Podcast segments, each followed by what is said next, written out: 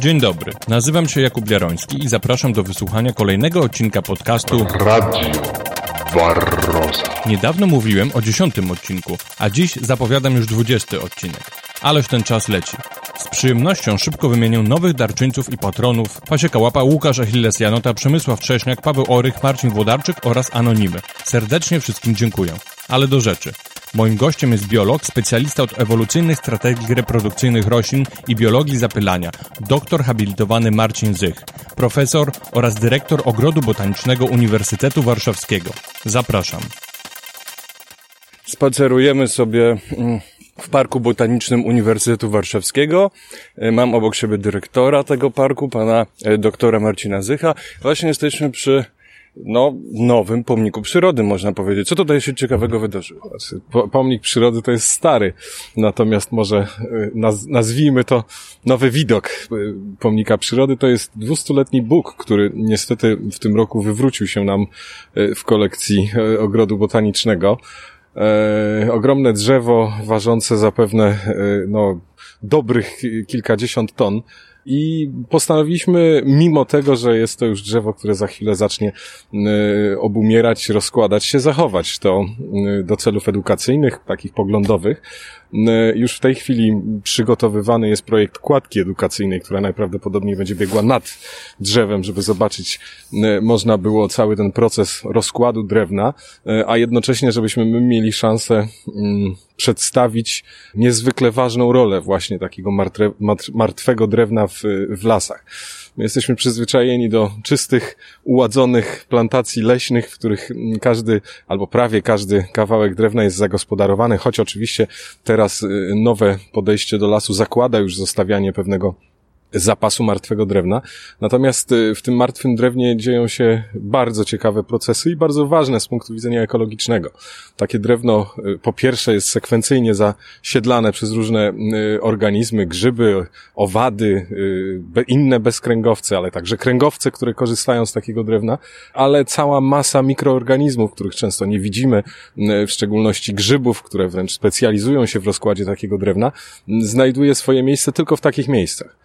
E, W związku z tym, e, no, im więcej martwego drewna, tym większa różnorodność biologiczna wokoło, no i chcielibyśmy to pokazać. Mamy nadzieję, że nam się uda. Projekt jest w zasadzie prawie gotowy. Teraz musimy znaleźć miejsce, w którym ktoś zechce nam zasponsorować e, budowę takiej kładki. Natomiast Bóg czeka, leży sobie posłusznie i mam nadzieję, że jeszcze trochę poleży. Będzie leżał i rozkładał się dokładnie w tym samym miejscu, w którym upadł i umarł, jak tak, rozumiem. tak, tak, Dokładnie postanowiliśmy go zachować w dokładnie takim samym, takiej samej pozycji. Oczywiście, e, zanim wpuścimy tam e, gości, e, cała ta masa drewna musi zostać ustabilizowana, więc na razie on niestety może być obserwowany tylko z pewnej odległości, ale mam nadzieję, że może już w przyszłym roku uda się puścić gości nad bukiem, żeby mogli zobaczyć, jak postępuje jego życie po życiu. Jest, to jest bardzo urokliwe miejsce, więc może mm, zachęćmy moich słuchaczy, żeby tutaj przyszli. Jak rozumiem, ym, wejście jest y, w okresie od wiosny do jesieni w godzinach dziennych, tak? Tak, y, zwykle otwieramy ogród botaniczny Uniwersytetu Warszawskiego z pierwszym dniem kwietnia. No, klimat się nieco zmienia, więc być może te zwyczaje też trzeba będzie troszeczkę zmienić i jesteśmy otwarci 7 dni w tygodniu y, do y, ostatniego dnia października. E, Zapraszamy wiosną. Jest pięknie, no właściwie jest pięknie w każdy, e, e, każdego miesiąca roku. E, Zima też bywa urokliwa, aczkolwiek e, tradycyjnie niestety ogród jest zamknięty, trwa szereg takich prac porządkowych, chociaż e, skłaniam się powoli e, również ku takiemu rozwiązaniu, że być może w przyszłym sezonie zaczniemy udostępniać ogród także zimą.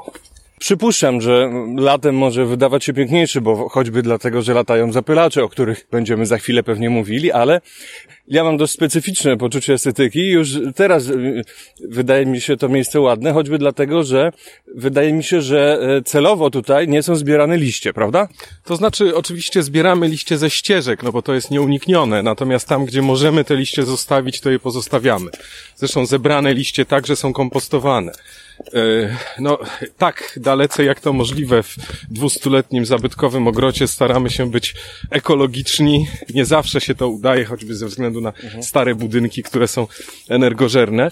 Natomiast w ogrodzie staramy się w miarę możliwości e, utrzymywać nie tylko rośliny, ale inne organizmy, które normalnie w okolicy roślin e, żyją. Więc tak, liście zostają, są zgarniane ze ścieżek, ale e, są przewożone na kompostownik i później jest z nich świetna m, ziemia kompostowa. Ale tutaj na trawnikach prawdopodobnie zostają i pełnią Tak, też tak, jakieś tak, siedlisko tak, dla tak, różnych tak. organizmów. Na rabatach w większości one zostają. No tam, gdzie jest to absolutnie niezbędne, są, są zbierane. Radio Barroso. Panie profesorze, zacznijmy wobec tego od początku. Jak zainteresował się pan roślinami i zapylaczami? Co w nich jest takiego fascynującego? E, Wszystko. Od wczesnego dzieciństwa interesowała mnie przyroda. I po pewnym czasie, no, próbując czy obserwując różne organizmy, zdałem sobie sprawę, że najbardziej fascynującym dla mnie działem biologii jest ekologia, bo ona e, w sposób taki, powiedziałbym, integralny patrzy na świat i na relacje pomiędzy różnymi jego komponentami, roślinami, zwierzętami, mikroorganizmami i środowiskiem. I y, postanowiłem być ekologiem, choć y, jeszcze nie do końca wiedziałem, czym dokładnie będę się zajmował. E, I mniej więcej gdzieś pod koniec szkoły średniej wpadła mi w ręce mm, książka Władysława Szafera. To był taki bardzo znany e, botanik krakowski, dyrektor Ogrodu Botanicznego Uniwersytetu Ja- Jagiellońskiego, profesor UJ-u, który no, był wybitną, rzeczywiście taką naukową postacią i pośród wielu różnych swoich zainteresowań, zainteresowań ciekawił się również biologią zapylania.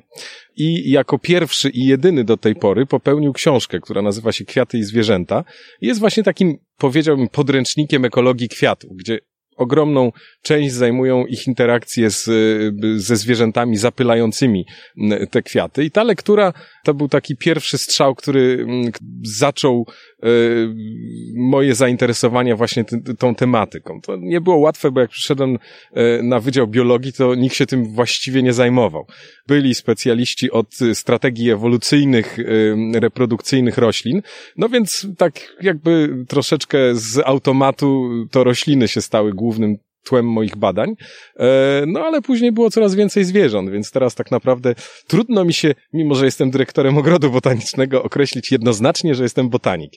To prawda, jak e, czytałem różne wywiady z panem i, i pańskie publikacje naukowe, to częściej mówił pan o różnych zwierzętach niż o roślinach. No to, to jest trochę smutne, ponieważ ja uważam, że rośliny są generalnie rzecz biorąc ciekawsze od y, zwierząt, ale w odbiorze społecznym to zwierzęta zyskują dużo większą e, aprobatę i taki aplauz. Każdy woli futrzaste, miłe stworzonka e, biegające na czterech, albo czasami niektórzy wolą więcej nóżek, e, ale tych wielbicieli, nie wiem, e, stawonogów jest trochę mniej chyba. E, natomiast rośliny są postrzegane jako tło. No, no i to jest ogromny y, nasz y, błąd, ponieważ y, rośliny są podstawą w zasadzie wszelkich ekosystemów. Nie będzie roślin, to nie będzie właśnie tych miłych, futrzastych zwierzątek, które tak nas cieszą, nie będzie owadów, nie będzie grzybów i wielu, wielu innych organizmów. W związku z tym, mimo że czasami mówię o zwierzętach, to jednak uważam, że rośliny są najważniejsze, a to mówienie o zwierzętach wynika z tego, że ludzie częściej pytają o zwierzęta. Dobrze, że pan wspomniał o tym, co by było, gdyby nie było roślin, gdyż proponuję co, cofnąć się nieco w czasie, zacząć od początku, y, no może nie, nie od początku, ale na pewno od y, mm, historii ewolucyjnej y, i y, spróbować odpowiedzieć na pytanie, jak wyglądał świat y, z naszej perspektywy przed powstaniem roślin okrytonasiennych i owadów zapylających.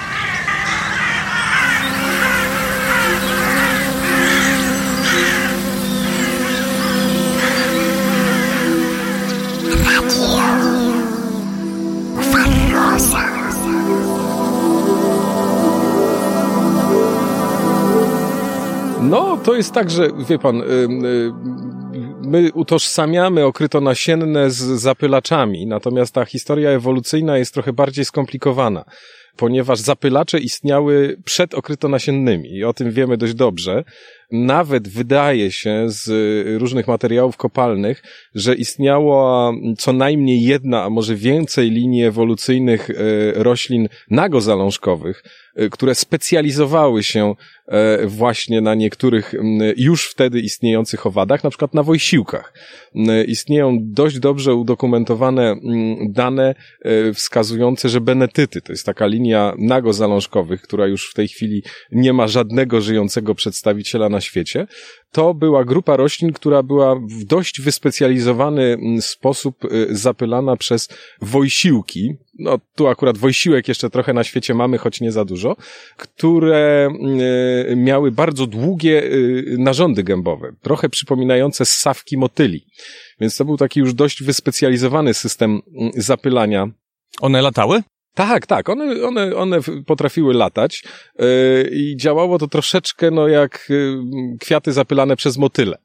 E, być może kres, nie do końca wiadomo, czy, czy kres benetytów spowodował mm, e, ograniczenie liczby wojsiłek, czy stało się odwrotnie. E, niemniej jednak ta historia pokazuje, że było coś, by, było jakieś zapylanie przed okrytozalążkowymi.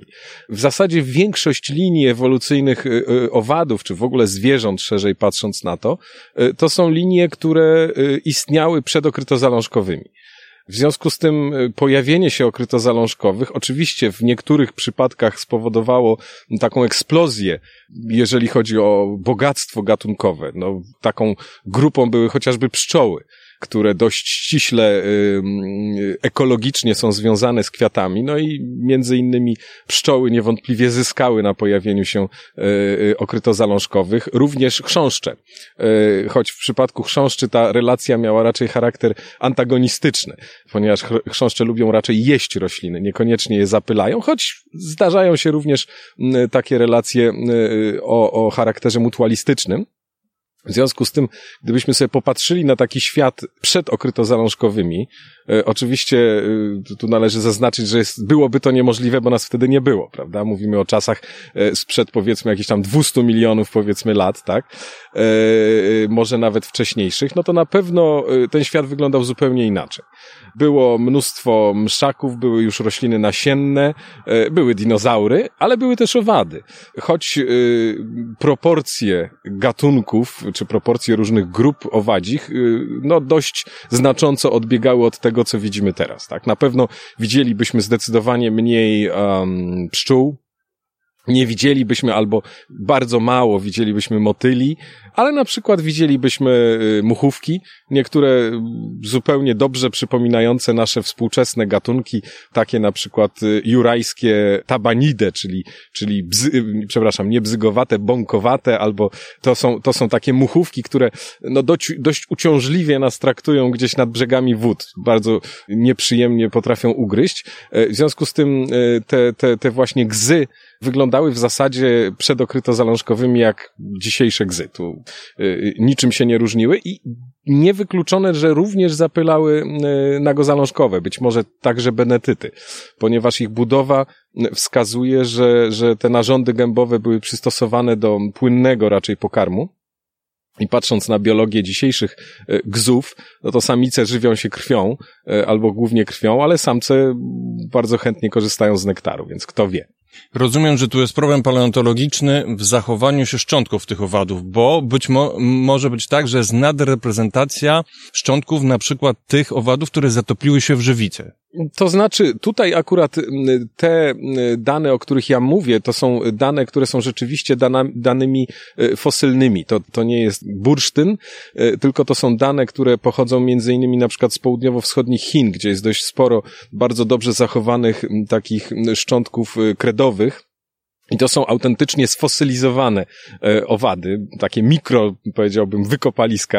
E, e, natomiast e, rzeczywiście budowa tych owadów jest tam bardzo, bardzo dobrze widoczna i możemy na tej podstawie wnioskować, ale jak to zawsze e, z danymi paleontologicznymi, one są fragmentaryczne.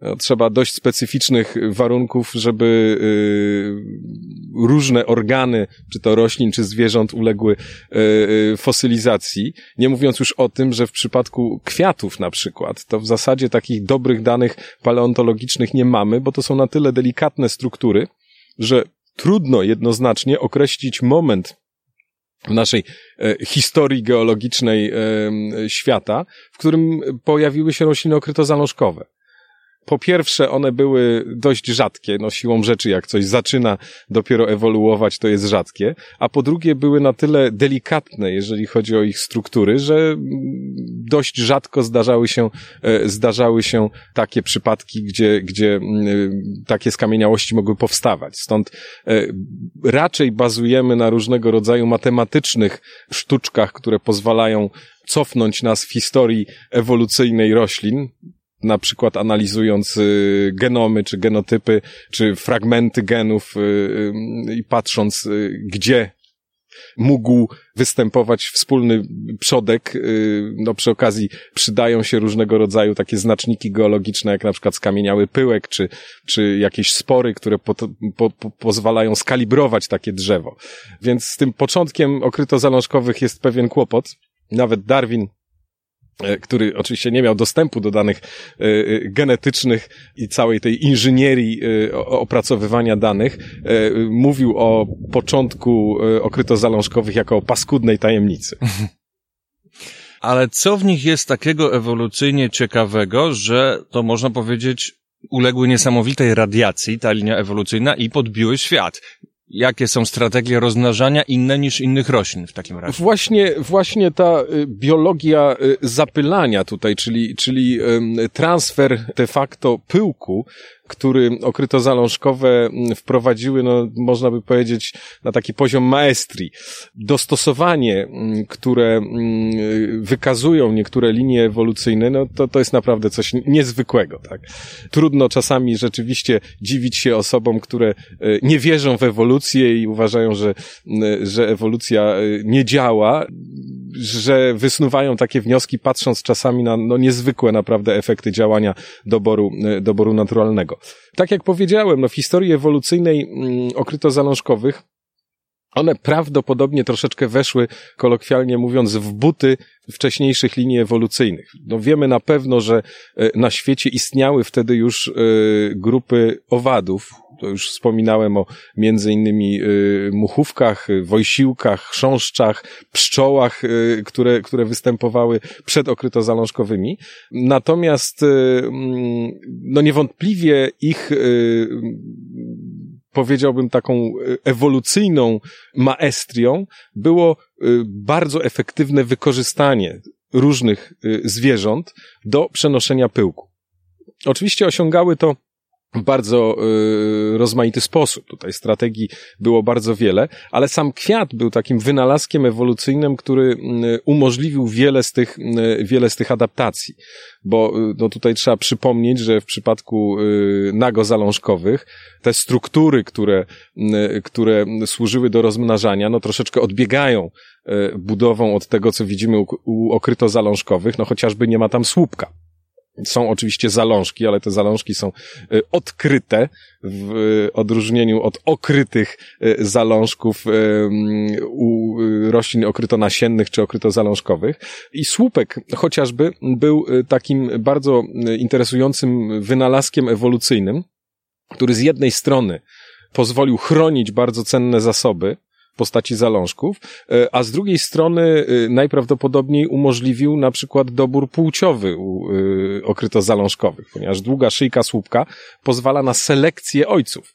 O tym się często nie mówi. My dobór płciowy utożsamiamy z na ogół pawimi ogonami, czy jakimiś takimi wynalazkami ewolucyjnymi u zwierząt. Natomiast u roślin, jeżeli są spełnione pewne warunki, to ten dobór płciowy może, może następować. Sam kwiat zresztą, jako struktura, był świetnym oczywiście doskonalonym ewolucyjnym, ewolucyjnie narzędziem komunikacji ze zwierzętami. Znowu zwróćmy uwagę, że my bardzo lubimy kwiaty. Lubimy na nie patrzeć, wąchać je, sprawiają nam przyjemność.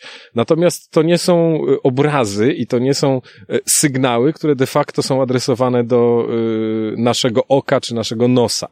To są sygnały, które są wysyłane do zwierząt, różnych bardzo zwierząt, stąd ta różnorodność, ponieważ e, po pierwsze barwy, e, po drugie sygnały chemiczne, których my często bardzo mm, w ogóle nie odczuwamy, nie jesteśmy w stanie ich rejestrować. Dopiero używając już skomplikowanej maszynerii chemicznej czy, czy biochemicznej jesteśmy w stanie analizować to, co de facto komunikują, komunikują rośliny. Nawet wizualnie. Wydaje nam się, że kwiaty są kolorowe, ale one są dużo bardziej kolorowe, jeżeli na przykład zaczniemy je oglądać w ultrafiolecie tak, jak widzą zapylacze. Tak, jak niektóre zapylacze. My, my jeszcze nie do końca wiemy, jak każdy zapylacz działa, natomiast oczywiście na przykład e, bazując chociażby na dość dobrze poznanej biologii pszczół, a w szczególności pszczoły miodnej, no wiemy doskonale, że w przypadku tych zwierząt istotnym elementem e, widzenia jest ten zakres e, ultrafioletowy, który dla nas jest niedostępny. W związku z tym to, co widzi zapylacz, to jest coś zupełnie innego niż to, co widzimy my.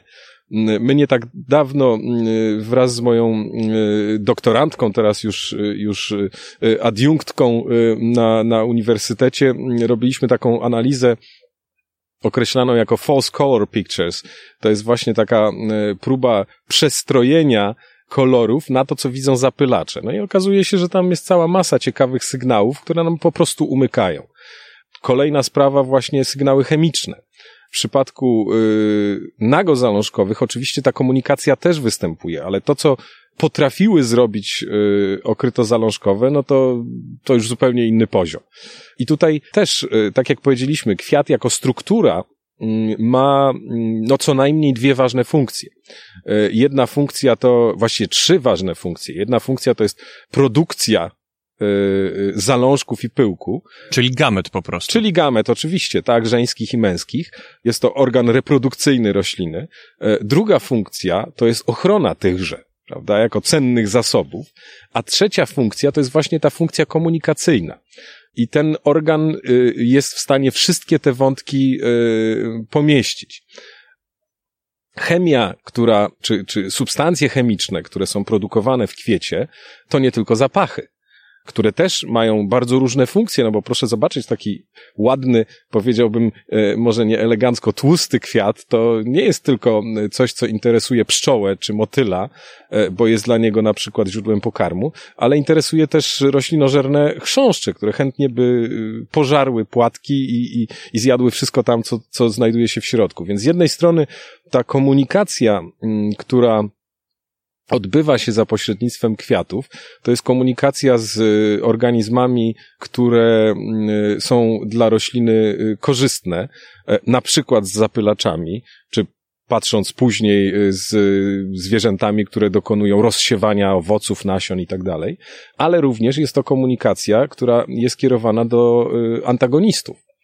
I to jest naprawdę wyczyn ewolucyjny, żeby tym samym kanałem nadawać z jednej strony mm, sygnały jestem super, przyleć, y, zjedz y, mój pyłek, czy zbierz mój pyłek, prawda? A z drugiej mówić nie, nie, jestem ohydny, śmierdzący, nieładny i, i, i zupełnie nieatrakcyjny, prawda? W związku z tym te bukiety zapachowe y, to jest naprawdę mm, czasami kilkadziesiąt, kilkaset substancji które z jednej strony dla pewnych grupowadów mogą być bardzo atrakcyjne, a z drugiej strony dla innych grupowadów mogą funkcję repelentu pełnić.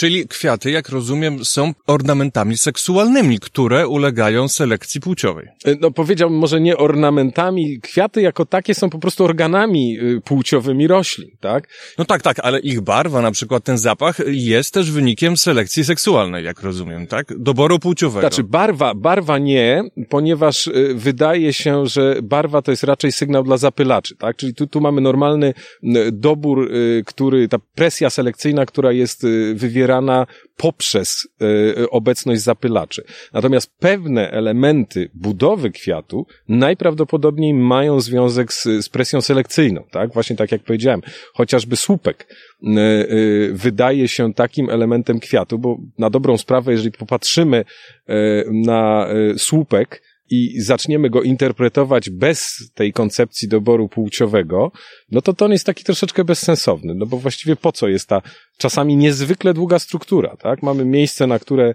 y, y, przynoszony jest czy ląduje pyłek, czyli znamie, y, mamy zalążki, które są gdzieś tam w zalążni, czasami bardzo głęboko schowane, no i mamy taki właściwie nie wiadomo po co istniejący odcinek, który dzieli to. No, Jak rozumiem, to jest właśnie podobny problem, jak na przykład u innych zwierząt, e, może dla nas bardziej intuicyjne, kiedy zadajemy sobie pytanie, po co jest ptakowi taki długi ogon, albo po co jest na przykład samcowi kaczki taki spiralny penis. No właśnie, dokładnie tak. I tutaj, i tutaj wkraczamy y, na, na, na tę samą ścieżkę, że tak powiem. No okazuje się, że jest to całkiem dobry sposób na y, selekcjonowanie pyłku, który przylatuje, czy przynoszony jest na y, znamie słupka, ale zanim dojdzie do zapłodnienia, ten słupek pełni rolę selekcjonera, tak? Bo nie każde ziarno jest na tyle dobrze rozwinięte, nie każdy y, genotyp, który w tym ziarnie pyłku siedzi, jest w stanie wytworzyć łagiewkę pyłkową, która ma na przykład długość 15 centymetrów, bo nawet takie znamiona, takie szyjki słupka mogą być, tak? I tylko ci najwytrwalsi, ci najlepiej dostosowani dobiegną do mety. Natomiast wracając jeszcze do mm, innych sygnałów, które mm, w kwiecie czy które kwiaty produkują, no to koniecznie trzeba tutaj y, wspomnieć o nektarze. To też jest y, substancja, która w jakiejś zupełnie, powiedziałbym, y, takiej niezaawansowanej formie istniała u nagozalążkowych, chociaż właściwie, no, może nie należałoby nazwać tego nektarem, taka kropla, która, która pozwalała, czy ułatwiała zapylenie i, i, i dostęp, dostęp pyłku do zalążka u, u roślin nagozalążkowych. To był taki prekursor nektaru. On najprawdopodobniej też mógł pełnić funkcję taką samą jak nektar dla tych historycznie dawno temu występujących owadów. Natomiast nektar to nie jest tylko słodka substancja, już patrząc na same rośliny okrytozalążkowe, ale również y, element komunikacji. Nektar zawiera poza cukrami y, na przykład y, aminokwasy. Całkiem dużo różnych aminokwasów. Dowiadujemy się o tym e, w tej chwili coraz e, więcej. E, jeszcze niedawno mm, trudno było badać ze względu na ograniczenia czysto techniczne i metodologiczne skład nektaru, natomiast w tej chwili już naprawdę dość dobrze możemy zbadać, co w tym nektarze siedzi i okazuje się, że jest tam cała masa różnych substancji, od aminokwasów poprzez różnego rodzaju związki fenolowe, czy nawet takie substancje jak kofeina.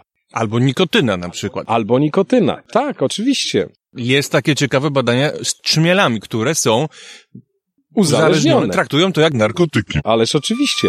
Barroza.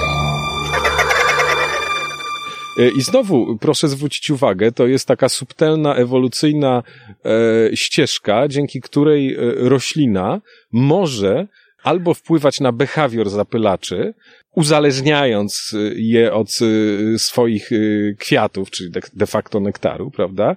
Albo też poprzez fakt, że w tym nektarze są jakieś substancje, które na przykład źle smakują, są niesmaczne dla pewnej grupy owadów, znowu odstraszać tych nieproszonych gości. Więc tutaj tych subtelności jest naprawdę bardzo dużo. Im dłużej to badamy, tym więcej ciekawych rzeczy odkrywamy.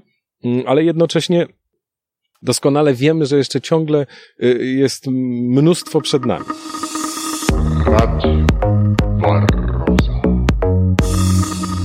Taka różnica, która się narzuca mm, pomiędzy na przykład nami, ssakami, e, w strategiach właśnie seksualnych, w tych no, ornamentach ulegających doborowi płciowemu, a roślinami okryto-zalążkowymi jest taka, że one nie potrafią się poruszać, czyli muszą wykorzystać no na przykład wiatr albo zapylacze, tak jak rozumiem, czyli jak można by powiedzieć, jaką rolę właśnie w tym mają e, zapylacze?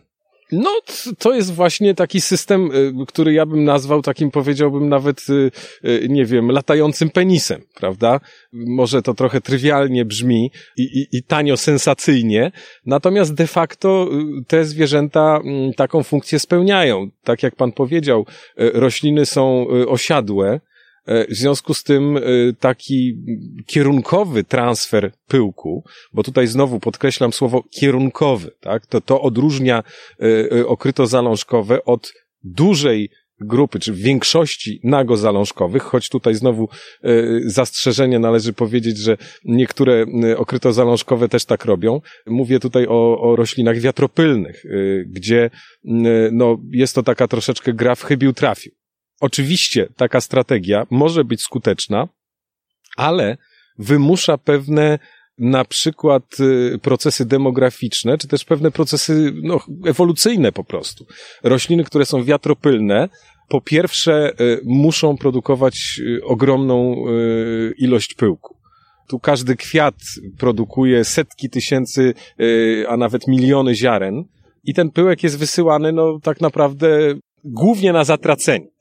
E, żeby to, ten cały system jakoś działał, to e, wiatropylne rośliny muszą występować zwykle w dość dużych e, skupiskach jednogatunkowych. Dlatego jeżeli popatrzymy na, nie wiem, trawy czy mm, rośliny mm, drzewiaste, nagozalążkowe typu sosny czy świerki, to zwykle występują one raczej w takich dość zwartych i licznych populacjach.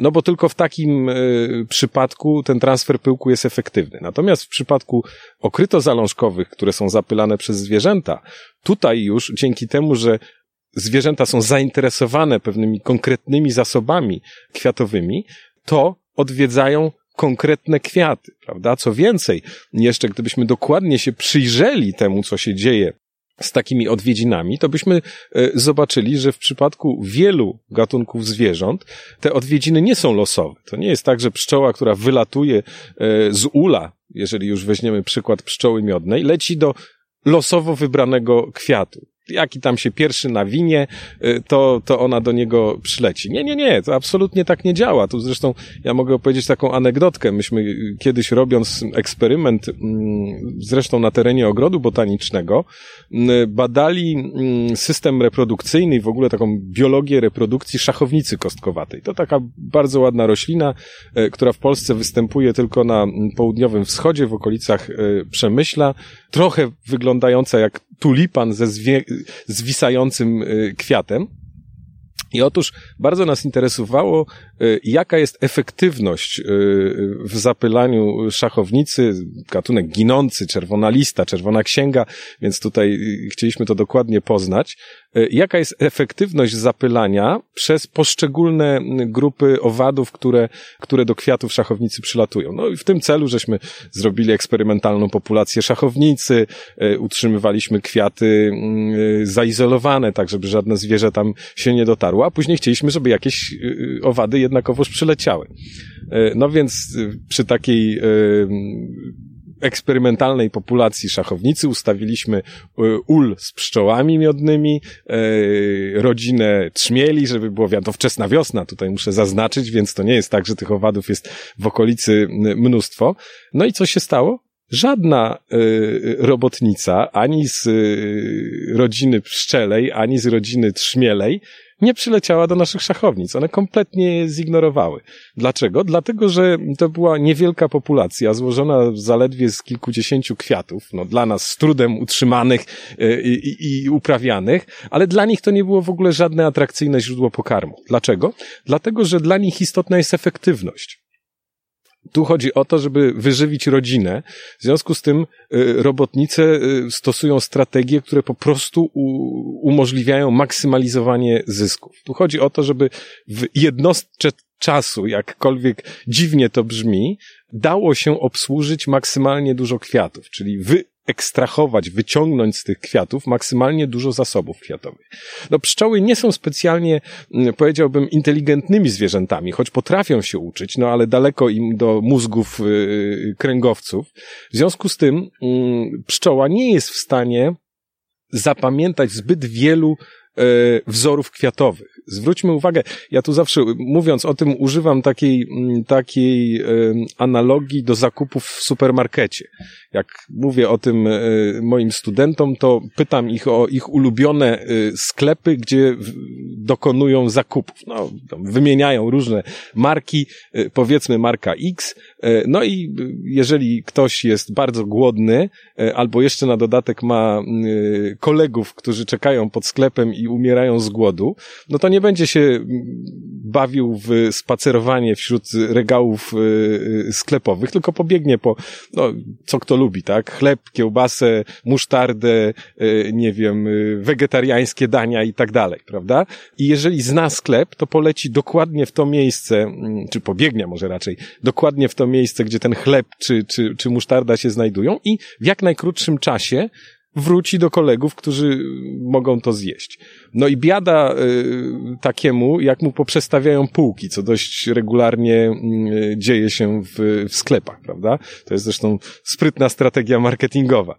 Co się stanie? No, straci mnóstwo czasu, żeby nauczyć się nowego układu półek, tak? I teraz proszę wyobrazić sobie pszczołę, która potrafi zapamiętać bardzo niewiele modeli kwiatów, tak? Nam się wydaje, że te kwiaty z grubsza są do siebie podobne, ale to jest złudne. Już pomijając kolory, każdy kwiat ma troszeczkę e, różną długość rurki kwiatowej, inne miejsce, gdzie e, jest produkowany nektar, e, inaczej zagięte pręciki i tak dalej, i tak dalej. Tych cech, które wpływają na zapylacze, czy efektywność ich pracy jest bardzo wiele.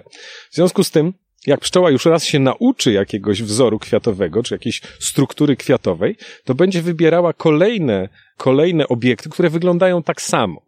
Dopiero kiedy ten obiekt y, przestanie być y, atrakcyjnym źródłem pokarmu, ona zacznie interesować się innymi. Więc teraz znowu wracając, to taka długa dygresja, y, do y, żerowania w środowisku, gdybyśmy prześledzili lot pszczoły miodnej, trzmiela, czy wielu innych, w szczególności pszczołowatych, no to byśmy zobaczyli, że ona odwiedza kolejne kwiaty z tego samego gatunku, ignorując często to, co jest w okolicy. No, efekt y, dla nas jako konsumentów na przykład y, jest taki, że mamy, nie wiem, miód lipowy, czy miód wrzosowy, czy jakiś inny, prawda? Natomiast efekt, który jest istotniejszy z punktu widzenia ewolucyjnego, jest taki, że ten transfer pyłku w przypadku lipy, y, wrzosa, czy jakiejś innej rośliny jest dużo bardziej kierunkowy, tak? Wrzos trafia do wrzosa, trafia do wrzosa, trafia do wrzosa.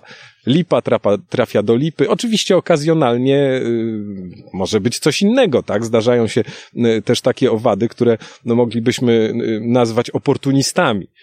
I one niespecjalnie dbają o to, y, gdzie polecą, pod warunkiem, że da się tam dostać, tak? I oczywiście takie strategie wśród roślin też są. A moglibyśmy je określić jako takie generalistyczne, prawda? Co przyleci, to zapyli. Aczkolwiek, jak się bliżej y, przyglądamy y, takim strategiom, to okazuje się, że to nie jest wcale taka prymitywna strategia. Ona może mieć czasami dużo więcej zalet niż taka ścisła specjalizacja. E, chociażby z tego powodu, że jeżeli jesteśmy ścisłym specjalistą, to bazujemy na bardzo wąskiej e, grupie możliwych zapylaczy. Jeżeli taki zapylacz z jakiegoś powodu przestanie w środowisku występować, no chociażby, nie wiem, zaraza wybije e, gatunek pszczoły, czy też kataklizm zmiecie, zmiecie gatunek trzmiela, no to okazuje się, że roślina pozostaje bez zapylacza, a to oznacza na przykład kres reprodukcji. Prawda? Więc tutaj, y, no tak to, tak to między innymi może działać. Czyli jak rozumiem, ta rzadka roślina z czerwonej księgi zwierząt szachownica, tak? Dobrze zapamiętałem? Tak. Y, Prawdopodobnie miała jakie, jakiegoś bardziej wyspecjalizowanego zapylacza, być może pszczołę samotną. Nie, tu okazało się, że, że yy, tajemnica jest yy, inna, bo, bo myśmy w końcu ten eksperyment wykonali. Natomiast yy, okazało się, że te zasoby kwiatowe, które myśmy oferowali, były zbyt skąpe dla rodziny pszczelej bądź rodziny trzmielej, ale były interesujące dla królowych młodych y, trzmieli, które się pojawiały już wtedy w środowisku. W związku z tym y, te owady, które myśmy przywieźli specjalnie do zapylania szachownic, kompletnie nie spełniły swojej y, y, roli, przydzielonej ich roli. One poleciały na y, pobliskie kwitnące czereśnie, gdzie miały tysiące albo nawet setki tysięcy kwiatów i dużo większy pożytek. E, Natomiast do naszych szachownic przyleciały młode królowe dzikie trzmieli, które po prostu gdzieś w okolicy zaczynały e, zakładać e, gniazda. A jeszcze co do tej alegorii, mi się osobiście nie wydaje tania, tylko obrazowa po prostu. Dzięki temu e, bez znajomości na przykład pewnych naukowych terminów może można coś zrozumieć, prawda, ze świata przyrody. Przypomina mi nawet klasyczną alegorię Lineusza, który pisał w końcu o e, zaślubinach na łożu małżeńskim w kwiecie. No tak, tak, to rzeczywiście y, patrzymy na to pewnie przez pryzmat naszych doświadczeń i, y, i wykształcenia. Natomiast niewątpliwie to, to, o czym rozmawiamy, czyli właśnie takie mm, ewolucyjne wynalazki, takie adaptacje, nazwijmy to już po biologicznemu, które po prostu pozwoliły na penetrowanie różnych nisz, czy różnych rozwiązań, które były niedostępne dla na przykład nagozalążkowych. Tak? Tutaj ta, ta eksplozja okrytozalążkowych, ta, ta taka niezwykle skuteczna i, i bardzo efektywna, efektowna, można by powiedzieć, e, e, radiacja adaptatywna niewątpliwie miała związek z zapylaczami, tak? I to się nakręcało wzajemnie, tak? No tu, tu niewątpliwie możemy, e, możemy w wielu przypadkach mówić o koewolucji po prostu. Bardziej skuteczne mechanizmy zapylania wywierały efekt w postaci specjalizacji zapylaczy i tak dalej, i tak dalej. Radio. Czy interakcje ekologiczne roślin okrytozalążkowych z zapylaczami, zazwyczaj owadami, ale wiemy, że nie tylko oczywiście e, owady zapylają, bo i, pta, bo i ptaki, nietoperze. Jaszczurki. Czy zawsze jest taką wizją mm, pełnego romantyzmu, czy zdarza się, że no, takie owady potrafią też y, roślinę i w, jej organ generatywny, czyli kwiat, wykorzystać bardziej brutalnie? Znaczy, to jest czysty układ biznesowy. E, znowu odwołam się może do ekonomii, bo my rzeczywiście mamy troszeczkę, tak jak pan powiedział, taką romantyczną wizję kwiatu, który jest piękny, czasami jeszcze nieskalany, bo biały na przykład, prawda? Nie, nie, nie, to absolutnie, to, to jest interes ekonomiczny, tak? Gdybyśmy popatrzyli na to z punktu widzenia, no, takiej czystej ekologii ewolucyjnej, to każdy z tych, yy, obrazowo mówiąc, graczy ma swój y, interes do zrobienia, tak? Roślina co już wielokrotnie mówiliśmy, potrzebuje transferu pyłku. E, natomiast zwierzę w ogóle nie jest zainteresowane tym pyłkiem. Znaczy, może z wyjątkiem pszczół, które go chętnie zbierają i to jest problem rośliny, tak? Bo roślina musi ten dylemat pyłkowy rozwiązać. Powiemy o tym później. Ale o tym, o tym będziemy y, później pewnie jeszcze rozmawiać. Natomiast tutaj, tutaj y, ten interes zwierzęcia polega na tym, że on y, dociera do kwiatu, żeby no, na przykład się najeść. No, może mieć parę innych celów, bo, bo, bo to nie zawsze musi być koniecznie jedzenie, no ale powiedzmy, że uprośćmy to y, i jest to jedzenie. W związku z tym ten transfer pyłku, no to jest coś, co wręcz zwierzęciu może przeszkadzać, bo taki pyłek to brudzi, taki pyłek to, nie wiem, zasłania oczy, a poza tym przy niewielkich rozmiarach y, zwierzęcia, no jest też w zasadzie może być obciążeniem. W związku z tym tylko oferując atrakcyjny obiekt, mówię tu o kwiecie, albo oferując y, coś ciekawego do zjedzenia, roślina może liczyć na ponowne odwiedziny, prawda? Y, więc no, to jest po prostu opłata za to, że zwierzę wybiera kwiat. Biznes As usual. Jak to profesor Golik powiedział w jednym z poprzednich odcinków, nie skoro ewolucyjnie rzecz biorąc, skoro i tak już coś do tego kwiatu włazi, to dlaczego nie wykorzystać go y, dla swoich zysków? No. Dokładnie tak. No tutaj rzeczywiście, y, jeżeli popatrzymy na to w ten sposób, to y, historycznie, że tak powiem, ewolucyjnie, to dokładnie tak wyglądało, że no zawsze na rośliny przyłaziły jakieś zwierzęta, tak? Y, y jak istniały y, bezkręgowce czy owady, które które są starą bardzo linią ewolucyjną, no to korzystały z różnych możliwości, które dawały rośliny, e, na przykład nagozalążkowe, czy jeszcze wcześniejsze linie ewolucyjne, no głównie zjadając je oczywiście, prawda? Natomiast jak przy okazji roślina zyskiwała coś, no to to była y, ścieżka, która mogła być później usprawniana na drodze doboru, y, właśnie skutkująca chociażby ewolucją kwiatu. Chciałem też żeby pan opowiedział o pewnym zjawisku, które chyba w nauce e, jest dość nowe, znaczy niedawno zaobserwowane, czyli włamanie do kwiatu. To wcale nie jest taka zupełnie nowa obserwacja, ponieważ jak już na przykład poczytamy mm, Sprengla, to, to, to, to jeden z takich ojców biologii zapylania, czyli wiek XVIII, to takie obserwacje już są y, tam opisywane. Natomiast to, to y, nawiązuje do tego, co powiedzieliśmy, czyli właśnie do tej ekonomii, bo czasami zdobycie E, nagrody w postaci chociażby nektaru jest obwarowane pewnymi trudnościami. No, chociażby e, patrząc na niektóre e, kwiaty, które mają długie rurki, możemy sobie wyobrazić, że sięgnięcie do dna takiego kwiatu przez zwierzę, które ma bardzo krótki narząd gębowy, jest w zasadzie niemożliwe albo niezwykle trudne.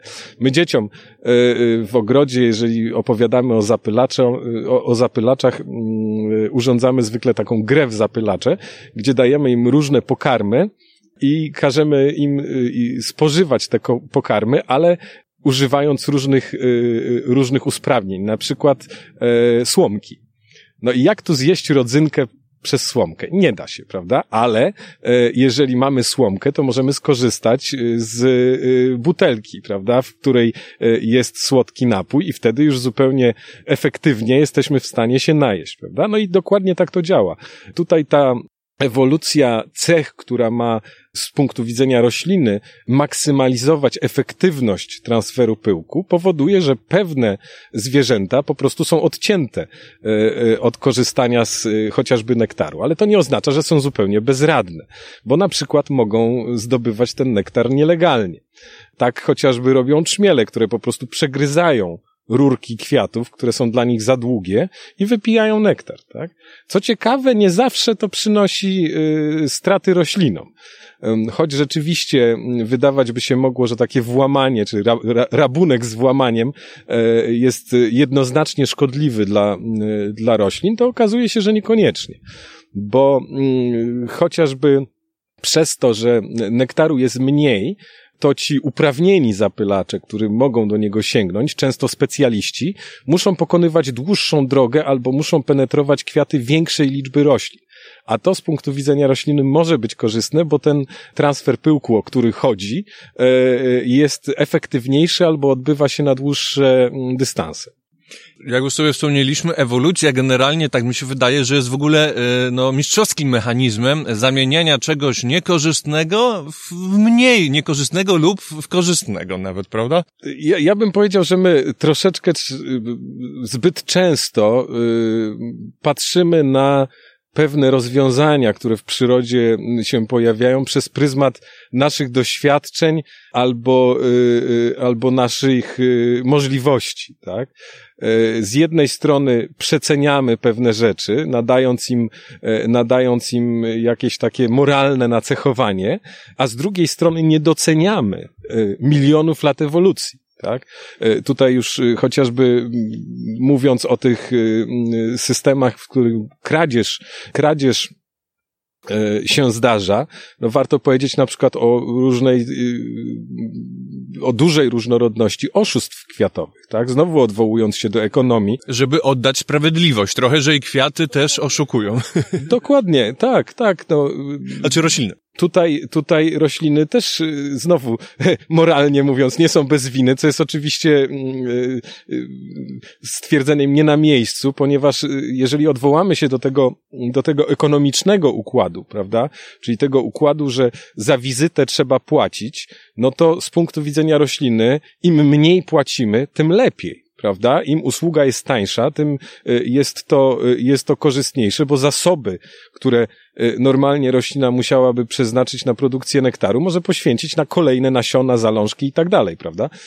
No więc, jeżeli uda się taka sztuczka, znowu ewolucyjna oczywiście, że zwierzę przyleci do kwiatu, przeniesie pyłek, ale nie zostanie wynagrodzone, no to zysk dla rośliny, prawda? No i są takie przypadki, tak? Cała masa storczyków na przykład, mm, które naciągają zwierzęta na seks po prostu.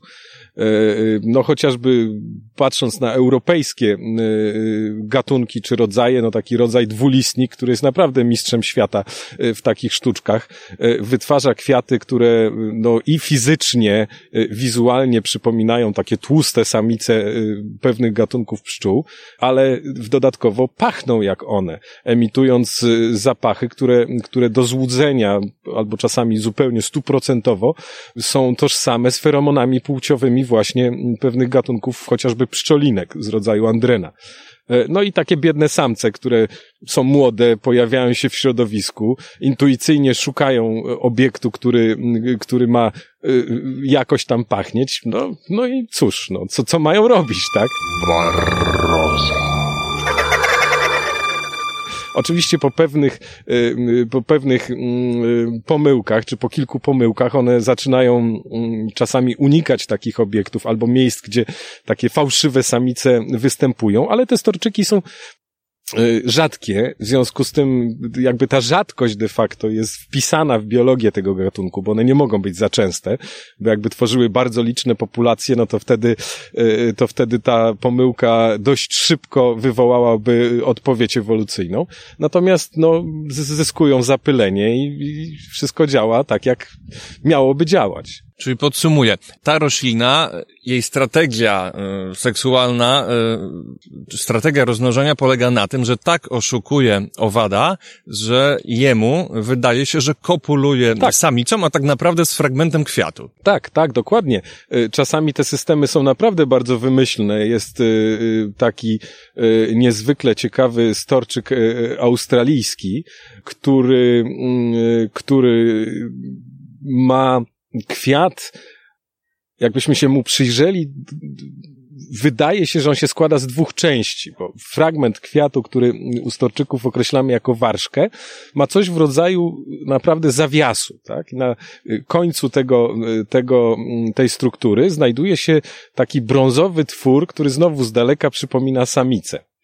Samice też pewnego gatunku błonkówki, którego zwyczaje y, płciowe są dość ciekawe, bo y, w przypadku y, tych owadów kopulacja odbywa się w locie samica wdrapuje się, taka receptywna, gotowa do kopulacji samica wdrapuje się, jest bez skrzydła co więcej, co się zdarza u niektórych gatunków pszczół, e, wdrapuje się na jakieś pędy roślin, gałązki i tam czeka na samca. Oczywiście wytwarza feromony płciowe mm, i ten samiec nawet z kilkudziesięciu metrów jest w stanie taką samicę zlokalizować dzięki, dzięki emisji mm, substancji chemicznych. Przylatuje do mm, samicy, porywa ją w powietrze, w taki lot godowy, tam następuje kopulacja, a później odnosi ją na roślinę pokarmową, gdzie, gdzie, gdzie samica może się pożywić. I otóż ten storczyk e, ma e, po pierwsze kwiaty, które z daleka wyglądają jak taka bezskrzydła brązowawa samica.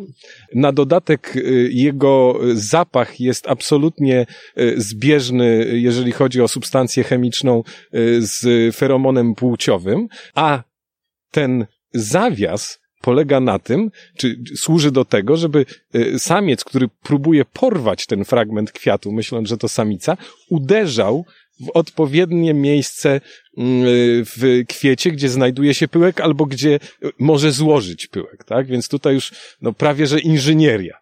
Ale oczywiście ewolucyjnie jesteśmy w stanie to mm, zupełnie skutecznie wytłumaczyć doborem, doborem naturalnym. Powoli przejdźmy już do tematu pszczół. Ile w ogóle jest gatunków w Polsce żyjących pszczół i czym różnią się pszczoły samotne od, od pszczół społecznych? Hmm. E, szacuje się, że mamy około 500 gatunków e, pszczół w Polsce.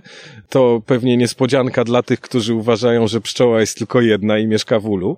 E, natomiast one bardzo znacząco różnią się zarówno wyglądem, wielkością, jak i, jak i biologią, tak? I to biologią związaną z na przykład, na przykład tworzeniem rodzin. No znowu, my, my, mówię powszechnie uważa się, że pszczoła każda tworzy duże rodziny. To jest nieprawda. Właściwie to, co obserwujemy u pszczoły miodnej, czy też u trzmieli, jest raczej sytuacją, powiedziałbym, skrajnie unikalną, patrząc na, na w ogóle pszczołowate czy pszczoły, niż normą.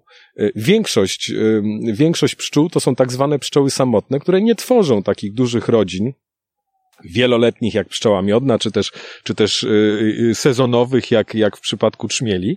W ich, w ich przypadkach samica składa, wytwarza gniazdo, tworzy gniazdo, czasami o dość nieoczekiwanych i ciekawych kształtach, czy też wykorzystując różne ciekawe materiały, składa tam jaja, porzuca takie gniazdo i więcej się nie pokazuje, tak? Czyli tu nie możemy mówić o żadnym ulu, rodzinie, kolonii, chociaż e, w przypadku kolonii bywa tak, że pomiędzy tym samotniczym, można by powiedzieć, trybem gniazdowania, a rodziną mamy też etapy pośrednie, takie półsocjalne, tak? Mamy pszczoły, które e, na przykład tworzą kolonie czyli y, jest to zgromadzenie samic w mm, jednym miejscu gniazdujących, ale nie tworzących wspólnej rodziny.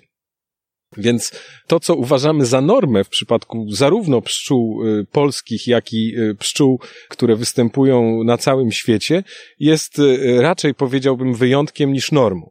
Kłopot polega na tym, jeżeli chodzi o percepcję ty, te, tego zjawiska, e, że zwykle te pszczoły samotne nie występują w bardzo dużych zagęszczeniach. E, rodzina, czy to pszczoły miodnej, która tworzy gigantyczne rodziny, tak? W takim ulu może mieszkać 50 tysięcy robotnic. E, w rodzinie trzmiele już nieco mniej, bo zwykle jest to powiedzmy jakieś tam 200, 300, 500 góra osobników. Są widoczne, tak? My widzimy, że te trzmiele latają, gdzieś tam się kłębią, pszczoły miodne, no to hodujemy, w związku z tym też widzimy, że ta rodzina jest duża. Natomiast w przypadku mm, samotnych pszczół często y, rozmiar ciała, bo te zwierzęta mogą mieć zaledwie kilka milimetrów wielkości, jak i ten e, mm, niesocjalny e, tryb życia powodują, że my po prostu tych zwierząt nie dostrzegamy. Nawet często nie wiemy, że to są pszczoły. Radio Barroza.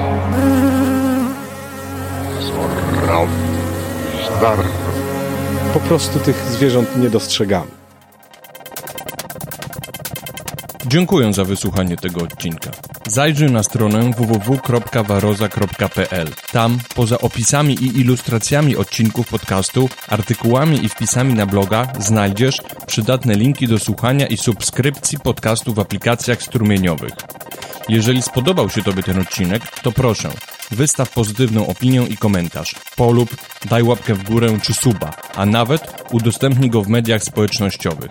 Dzięki temu dowiedzą się o nim inni, ale mi też dasz większą motywację, aby podcast trwał i rozwijał się dalej podziękowaniu możesz postawić mi dobrą kawę, piwo lub czekoladę.